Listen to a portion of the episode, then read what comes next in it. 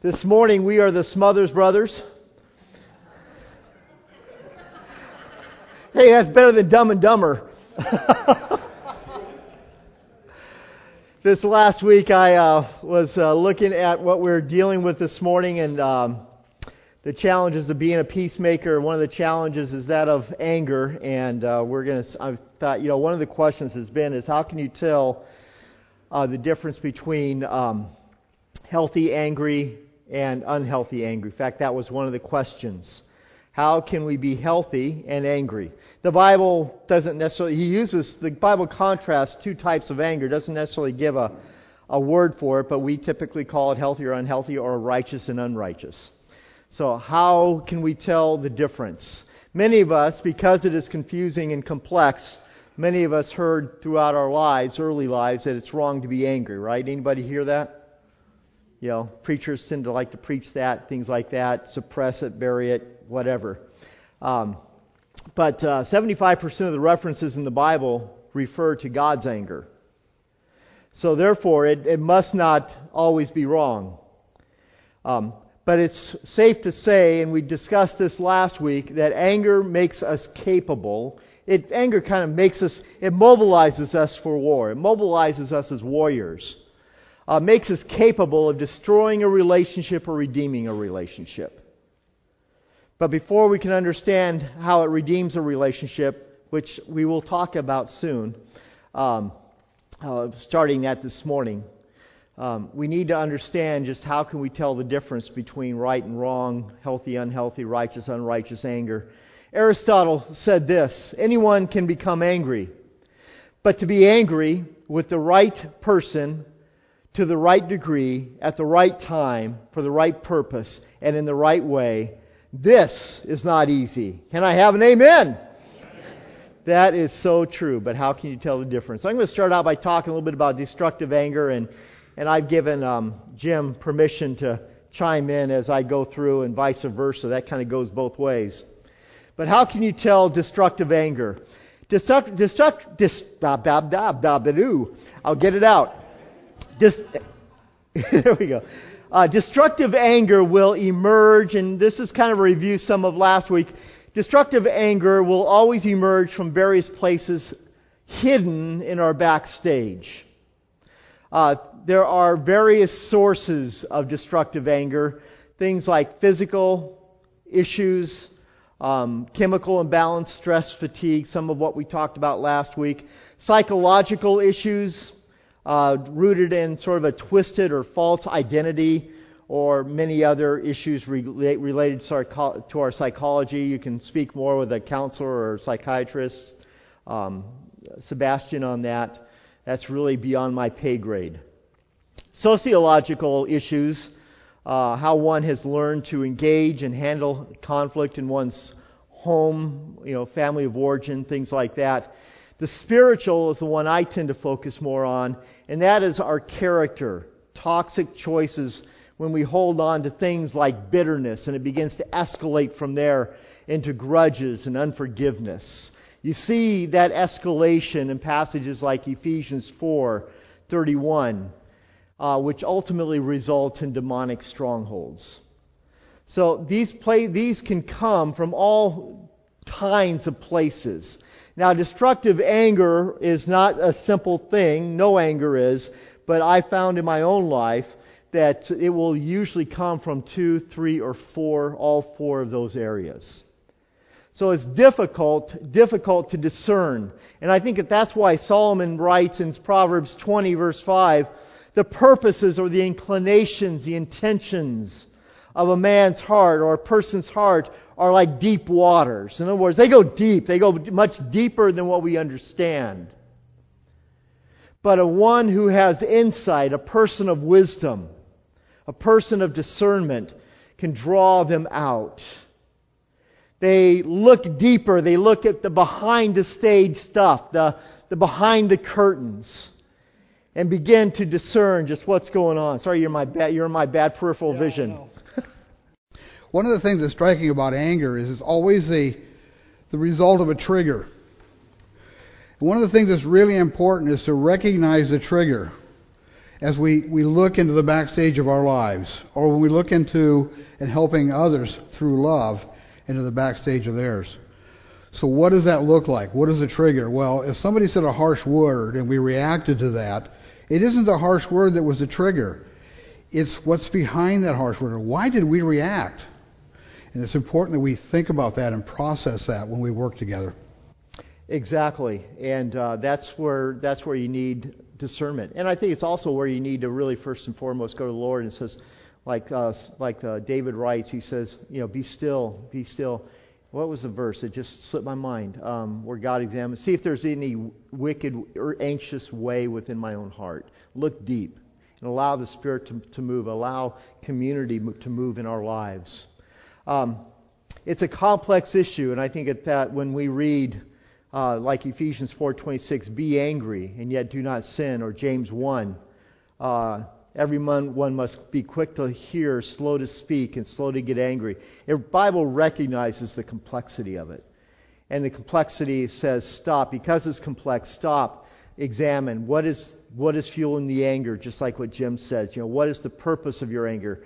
Um, am I fighting against the other person to get back and revenge, or is my anger going to destroy shalom, our, our, God's peace and our flourishing? Um, and what are the, the consequences of that anger?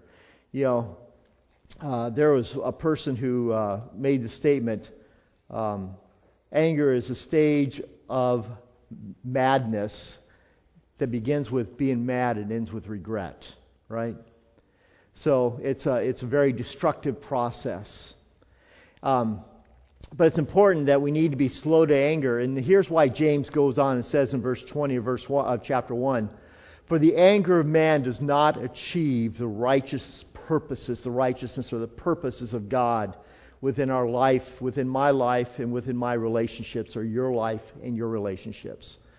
So therefore, it's important that if that we understand what is our anger, what where is it coming from. And you also need to understand that if God's purpose for our relationships, for me and our relationships, is shalom, God's peace and our flourishing, that the, we have an enemy, and what is his purpose? To kill, steal, and destroy. Exactly. So that's the, that's the tension. That's the, the battle that wages within us. So Anger, destructive anger will emerge from various places in our backstage, and it always drives us to do something. It drives us to control another person in inappropriate, disrespectful, and condescending ways. Um, it's where we have to consume their decisions. One author says it causes us to consume their decisions, to, to, to, to uh, control their decisions, their choices, their methods, their personal preferences. It's the kind of control that says, you got to do things my way. or else. And you can find out whether or not you're, um, that, that's coming out of a, an attitude or a heart of control by how you begin to respond. If, that, if their unwillingness or their inability to do things your way begins to rise up within you a desire to strike out with power. Because if it does, that's destructive anger. That is destructive anger. And as it grows and develops, you begin to in your own mind begin to work out these scenarios of how you can get your way, how you can get back at that person. You end up demonizing or devaluing him or her. It all not only leads us to control, it also leads us to manipulate a person to meet my needs, my desires, my expectations in inappropriate, disrespectful, and condescending ways. Through using intimidation, the silent treatment, in other words, he says our tendency within, when we live out of our flesh within our relationships and our marriages, when we live out of our flesh, our desire and our passion is to, to use people to fill in my own emptiness, my own loneliness, my own longings, needs, and expectations. But some of us may ask the question, well, Martin, I do have needs. That's why I got, got married. You know, I'd like to tell people, you know, no man or no man ever gets married to be celibate, you know, and sometimes sex becomes a real challenging part of one's relationship. Um, but there is a difference between I demand that another person meet my needs, my legitimate needs, a demandingness versus a desire. A demandingness is destructive. It goes and says, you will or else. A desire says, this is what I long for. From you. And I realize that I cannot control you and I cannot demand of you, but this is what I long for. You see the difference? Huge world of difference. One approaches the person from a position of control and power, the other one approaches the person from the position of humility and longing for what God longs for in that relationship. You know, when we approach it from a destructive anger position, we become like those in James, where it says, You want something, but you don't get it. So, therefore, as a result of that, you're not meeting my needs, desires, expectations. You kill and you covet. He's not talking about killing in a physical sense. He's talking about how the mind is beginning to churn and how you're going to get what you want. You kill and you covet, but you cannot have what you want. So what's that produce? Quarreling and fighting. It's always an escalation. Always an escalation. That's destructive anger. You see this throughout the Psalms. Uh, one, one passage in Psalm 59 says, People, speaking of people, they return at evening snarling like dogs and they prowl about the city. They wander about uh, for food and they howl if not satisfied. That's a person who has manipulative, destructive, controlling anger. Sometimes that even sneaks into our relationship with God when God doesn't give us what we want, right? In Isaiah chapter 8, they are entering into a period of discipline by the Lord called the Babylonian captivity for 70 years. And as a result of that, Isaiah writes this, they are distressed and hungry, and they will roam through the land. And when they are famished, they will become enraged. Enraged with who? Enraged with others because they can't get what they want. And as a result of that, they, then they look upward and they, it goes to the point where they will even curse their king and their God. Why? Because of anger. And then what happens out of that when you can't, when you control and you seek to manipulate, then you begin to punish you begin to punish a person who doesn't meet your demands and needs or desires or expectations. And you think in your own mind, this is how I will make them pay. And you may not think in those, those words, those terms, but that becomes the result. That's destructive. It's turned us into a warrior that looks at other people and says, Give me what I want or I will destroy you. Give me what I want or I will destroy you for moms, it's really easy for your kids when your kids aren't doing what you want them to do, right? And you feel so righteous, so right. And what you want them to do is good and noble and sane and peaceful. And they look at you and they say, What we want to do is bad, ignoble, insane, and not peaceful. Moms experience that? What happens within you? Righteous anger or destructive anger? For me, it was always right. For, for me, I looked at my kids sometimes and said, I brought you into this world and I can take you out. That's destructive anger for those of us who are unclear on the concept, all right? so, but what is righteous anger? What is it righteous anger? This is where Jim takes over. What is righteous anger? Let's start with a little bit of a definition the recognition of sin and its impact on lives. Those lives could be yourself, or they could be another. Ephesians 4:26 and 27 says, "Be angry and do not sin. Do not let the sun go down upon your wrath, neither give place to the devil." So righteous anger allows you to to express something. We're going to talk about what that is here in a minute. And yet we do not let the enemy in. We don't let fear, we don't let anger, we don't let control, we don't let destruction, we don't let manipulation into the equation. So, what does that look like? Uh, anger is outward focused rather than inward focused when it's righteous anger. You're, you're dealing with a situation or an event, not how it impacted you directly. A good example of this is Jesus in the temple. And this comes out, it's in three Gospels Matthew, Mark, and John. So that usually tends to mean that it's an important event. It's, and I'm going to quote out of John uh, 2, uh, 2 14 through 17. And he, Jesus, found in the temple those who sold oxen and sheep and doves, and the money changers sitting. And when he had, see, I, I lost my point. Here's the, when he had made a, a scourge of small cords, do we all remember what a scourge is? It's what Jesus was whipped with before he went to the cross. Uh, it's designed to damage. And he drove them all out of the temple, and also made the sheep and, and the oxen leave as well. And he poured out the money changers' money on the floor. Now you can imagine these people making their living at this, and he threw it on the ground.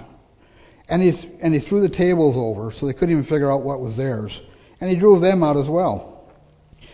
And he said those, to those who sold doves, Take these things away from here. Do not make my father's house a house of merchandise. And his disciples remembered what it was said The zeal of your house has eaten me up. And I want to do is spend just a moment talk about the heart of Jesus on this whole process. He was angry, but controlled. He took the time, without expressing the anger, to build the scourge. And then he went in and he drove the people and the merchandising out, spilled the money, made some people very, very angry. But you have to understand it's more than the people that were in the, in the, in the courtyard. You see, it was a political structure. The authorities in the church or in the synagogue received income off of that. To them, it was a process of, of a receiving income and controlling. They sold it. Those who would give them a good exchange would, was probably the ones who got to have those tables. So what does that mean? Well, the power structure was what was really being charged against. And he did it in such a public way that everybody in Jerusalem, I'm sure, talked about it. And they talked about how they probably felt as well, how wrong it was that they would bring an appropriate sacrifice and it would be rejected because you had to buy the one that was approved or it wasn't an appropriate sacrifice. Think about the process of that. And Jesus understood that when he did this, it angered the, the leadership, the religious leadership in the synagogue that it was the starting trigger that resulted in his crucifixion.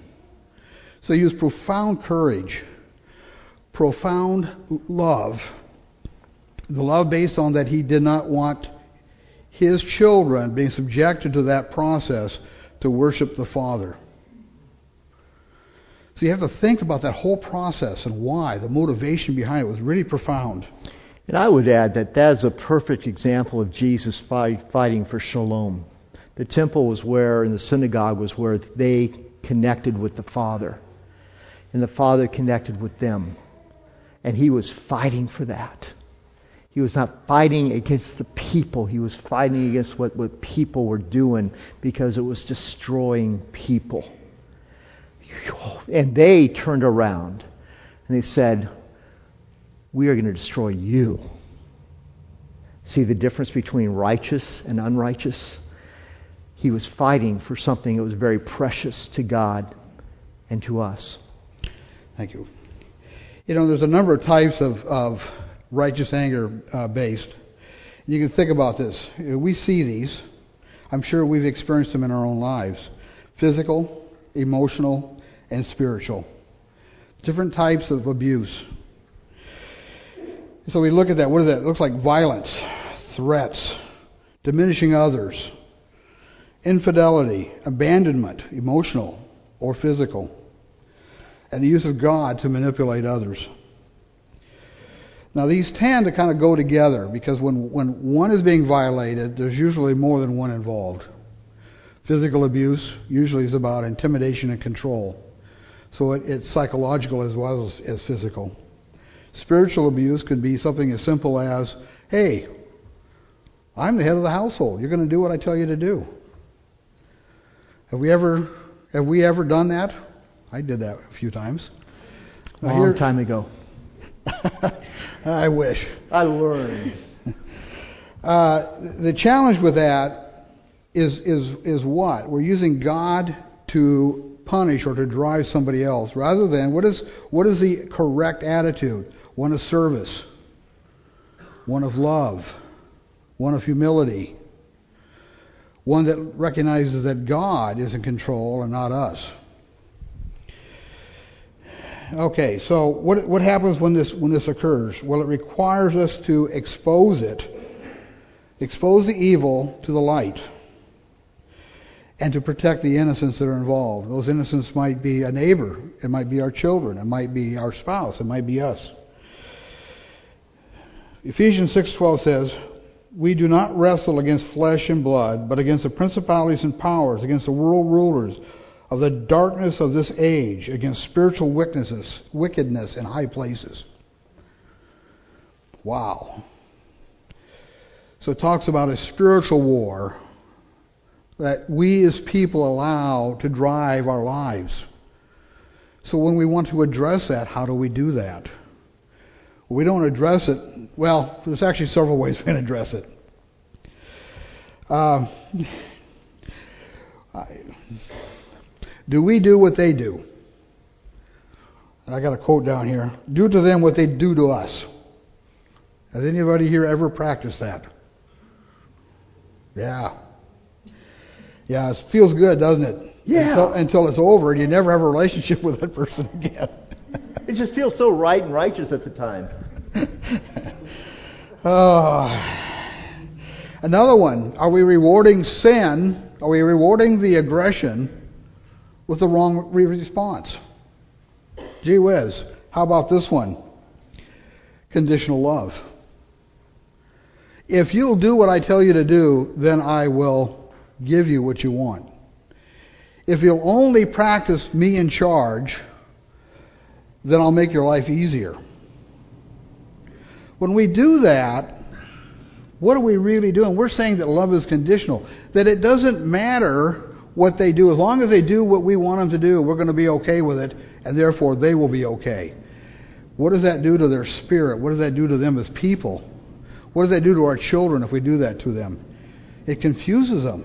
They want to be loved. They're going to misbehave. So, so it creates an interesting challenge in understanding what that should really look like. And we, if we respond to somebody doing that to us, and we go, along to get along, how many people have heard that comment? Well, the challenge with that is, is that if we're rewarding them for their bad behavior, then we're actually part of the problem. I think that's called peace faker. Okay. So, what is it that we should do? We should hate evil and love the person. What does that look like? Well, one, we're warriors, right? To fight for others and for what is right. And we have to do this with love, because love is courageous. We do it for the right reasons. We don't do it to hurt, we do it to heal. We do it to expose the enemy and the strongholds. We do that to, to restore that person to correct thinking. We pray and ask God for help for us, for them, and for the situation. We ask God to intervene where the enemy is fighting to destroy relationships. That's what he's about. If he can destroy a relationship, a Christian family, what has he accomplished? Wow, think about that. If we don't get along, what does it do to us? It, it hurts us profoundly. Um, okay, and physical abuse. When you see that, usually the best thing to do is dial 911. Pretty straightforward. Because it has to be contained. We have to set boundaries that, if we really love, we will set boundaries around what people can do that are biblical boundaries so that it doesn't continue.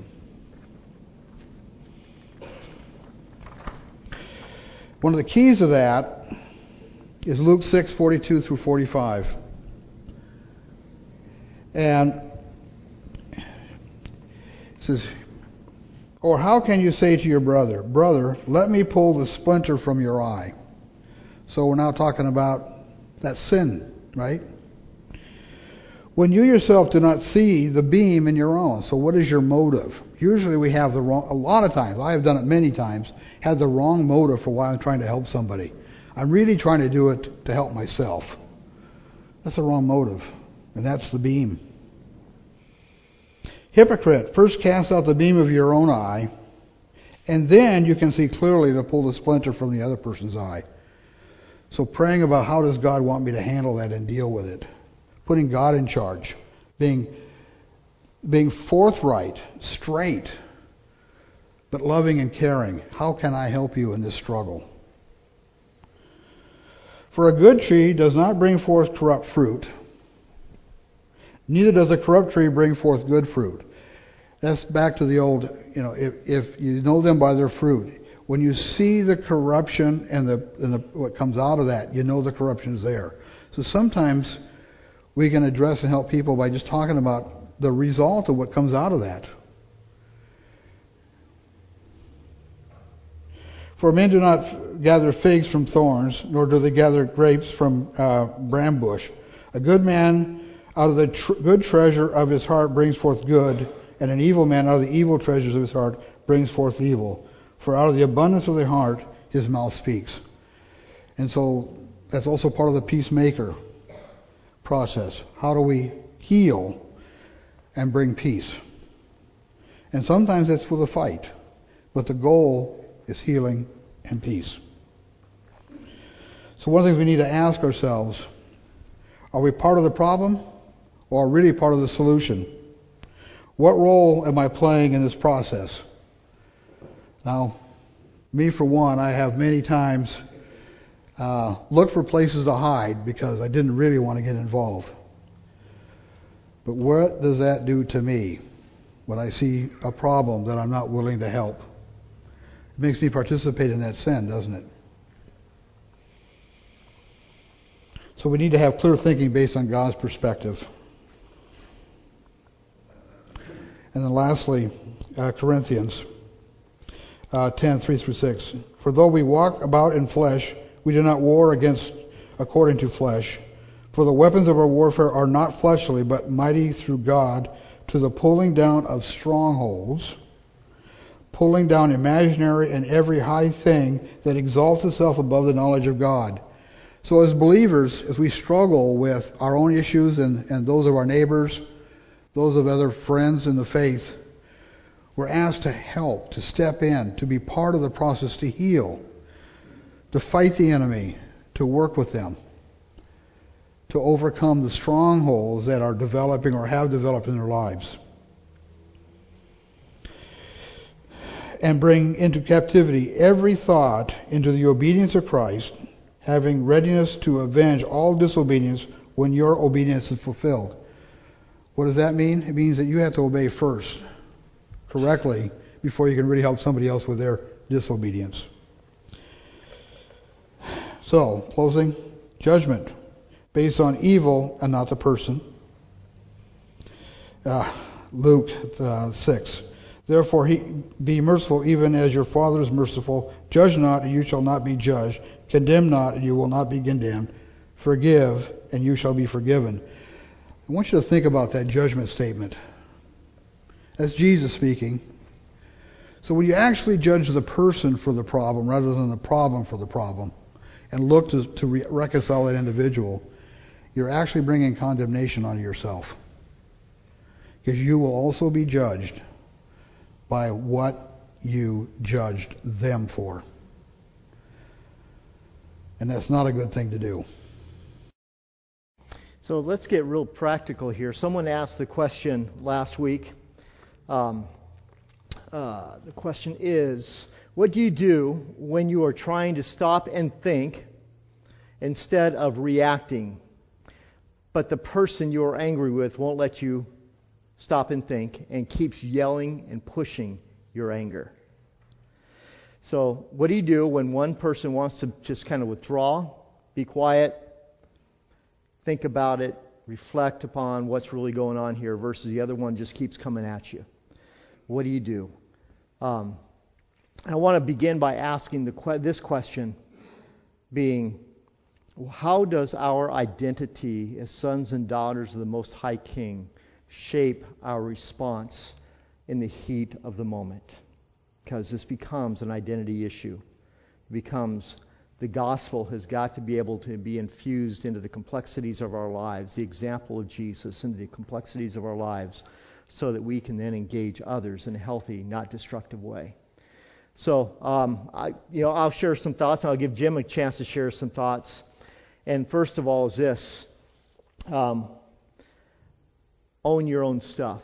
And what I mean by that is this: I've seen times when a person will will begin to push another person's buttons, and then the other person begins to rise up against that, and then they say, "Gee, you're really mad, aren't you?" how does this really make you feel? I mean, they don't say it like that, but then they go all righteous on them and say, you should not be, you should not be treating me this way. All the while, they have never owned or thought about, gee, what have I, have I, what, what have I done intentionally to create this situation? You understand what I'm saying? Jim, you mentioned that a little bit this last week. Someone, I'll let you explain it, if that sounds familiar. um, it does not come to mind. Okay, Sorry. well, that's all right. It came to my mind. It doesn't mean it didn't start there, and I attributed it to you. Um, let me let me summarize it in this way: We can't push buttons and then cast blame. Hey, uh, one of the things that brings that out was when we were at that conference. One of the things he said is it's important to own the one percent that you do. Yes. And a lot of times we like to attribute blame to someone else and we go at them because it's 90% their fault. But if we're not owning our stuff, that 1% or 10%, like that's where help comes in in conflict because if I can't own my stuff, how do I expect them to own theirs? Even if I only have to own 1%. Excellent. Yes. Exactly. I would also add to that, and that is that uh, you do need to put in boundaries for yourself and for uh, as for yourself and as a couple. And what that means is that uh, before, when you're not in conflict, you've got to lay down some of the, the rules of conflict, and that is that we will not begin anger, begin yelling, and destroying one another because that's destructive.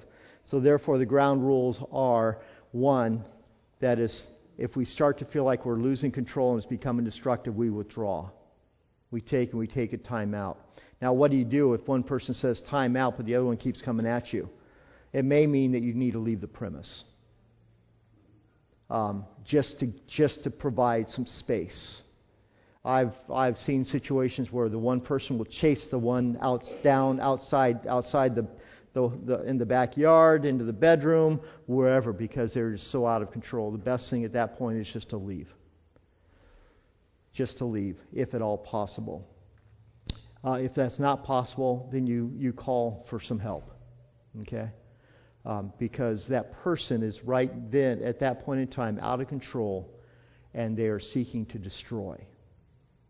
Uh, they may not look at it as such, but that is the co- that is the cause and the effect of what they are trying of what is going on.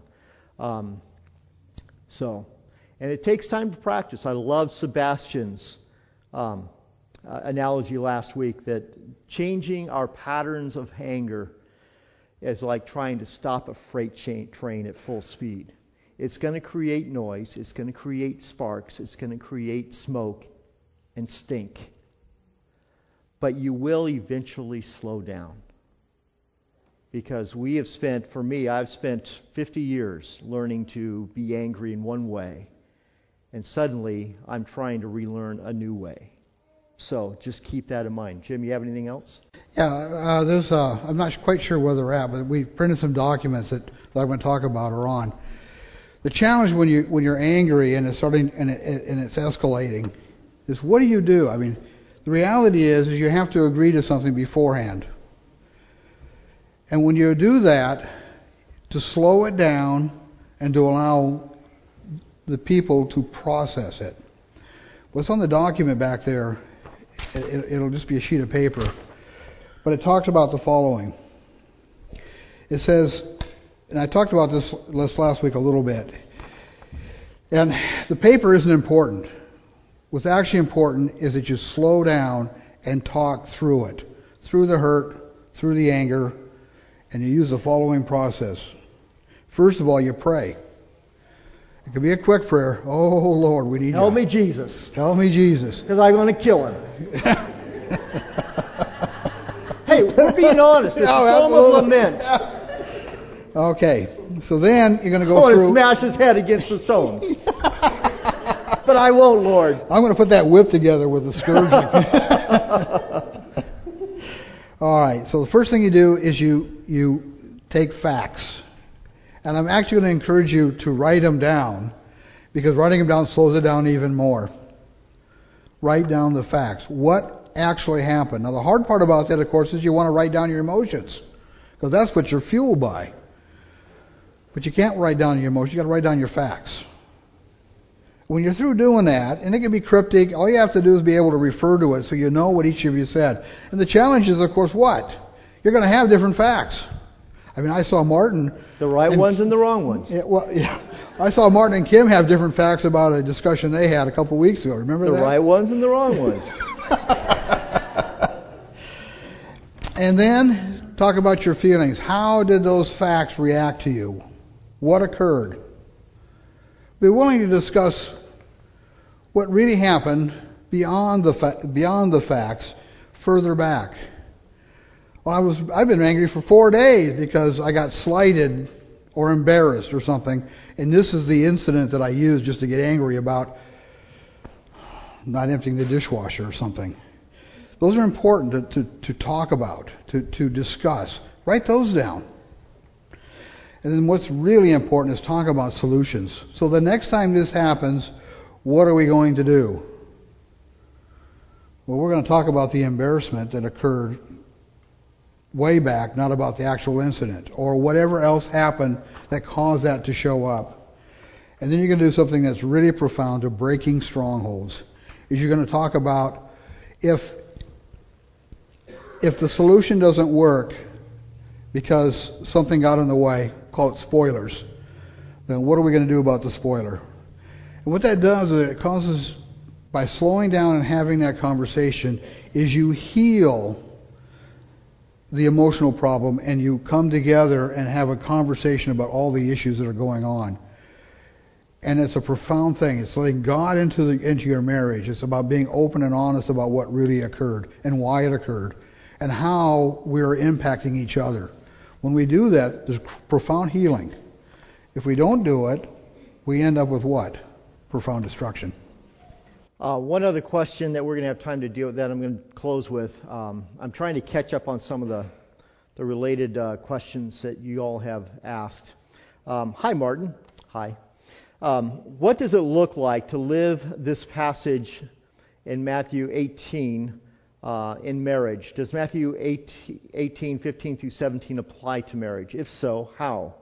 And how does the spouse living with a peacemaker uh, and be called, and how, how does a spouse living live being a peacemaker and call the son and daughter of God while applying Matthew 18? My answer for that is this, and that is that uh, Matthew 18 speaks about when one person sins against you, you go and you you um, go to that person, and if they don't hear, then you go and you grab another person, and so it's verified and it's processed through two people. Um, the way in which that applies to marriage is this and that is that if you're un, un, unable to resolve sins against one another, then you go and you bring in a third party. Now, it's very difficult because I've heard people say, I don't want anyone else in my business, um, which is really arrogant. That is incredibly arrogant to think that we're smart enough by ourselves to figure out life by ourselves. And I just want to call it what it is it's pride. It is pride. And it will destroy you. But you go and you invite someone else into the process. Well, what happens if the other person won't, won't allow it, but, uh, but you want it? Then you go by yourself. And then you invite, the, you, you invite that person into your part of that stuff in terms of having to deal with it. Um, that's how it plays out. And it is an, it's a hard thing to do, but it's a very redemptive thing to do. Because what you are doing is you are saying, I can't deal with your stuff. I can't take responsibility to, uh, for others dealing with your stuff, but I can deal with my stuff, and this is how I need to do it.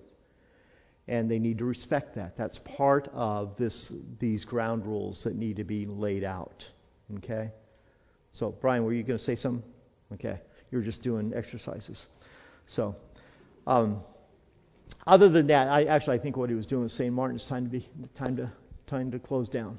So, um, that's how it works out. Now, I don't pretend to think that we've answered all the questions or given the clarifying thoughts on this complex issue of anger, but hopefully what we're doing is helpful. Uh, the next time, which is two weeks from today, we'll deal and flesh out this process a little bit more that uh, Jim has stated and uh, begin to process that as well.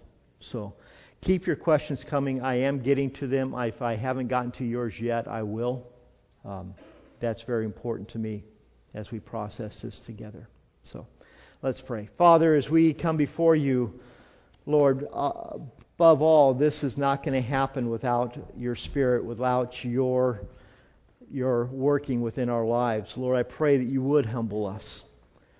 Lord, that we would not look at our lives and say, I don't need anybody.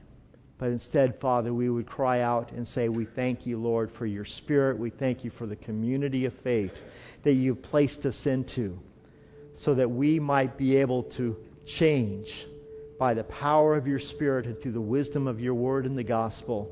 Lord, that we might be able to become more and more like Christ, following the ways of Christ, Lord, in all aspects of our lives. In Jesus' name, amen. Let's stand.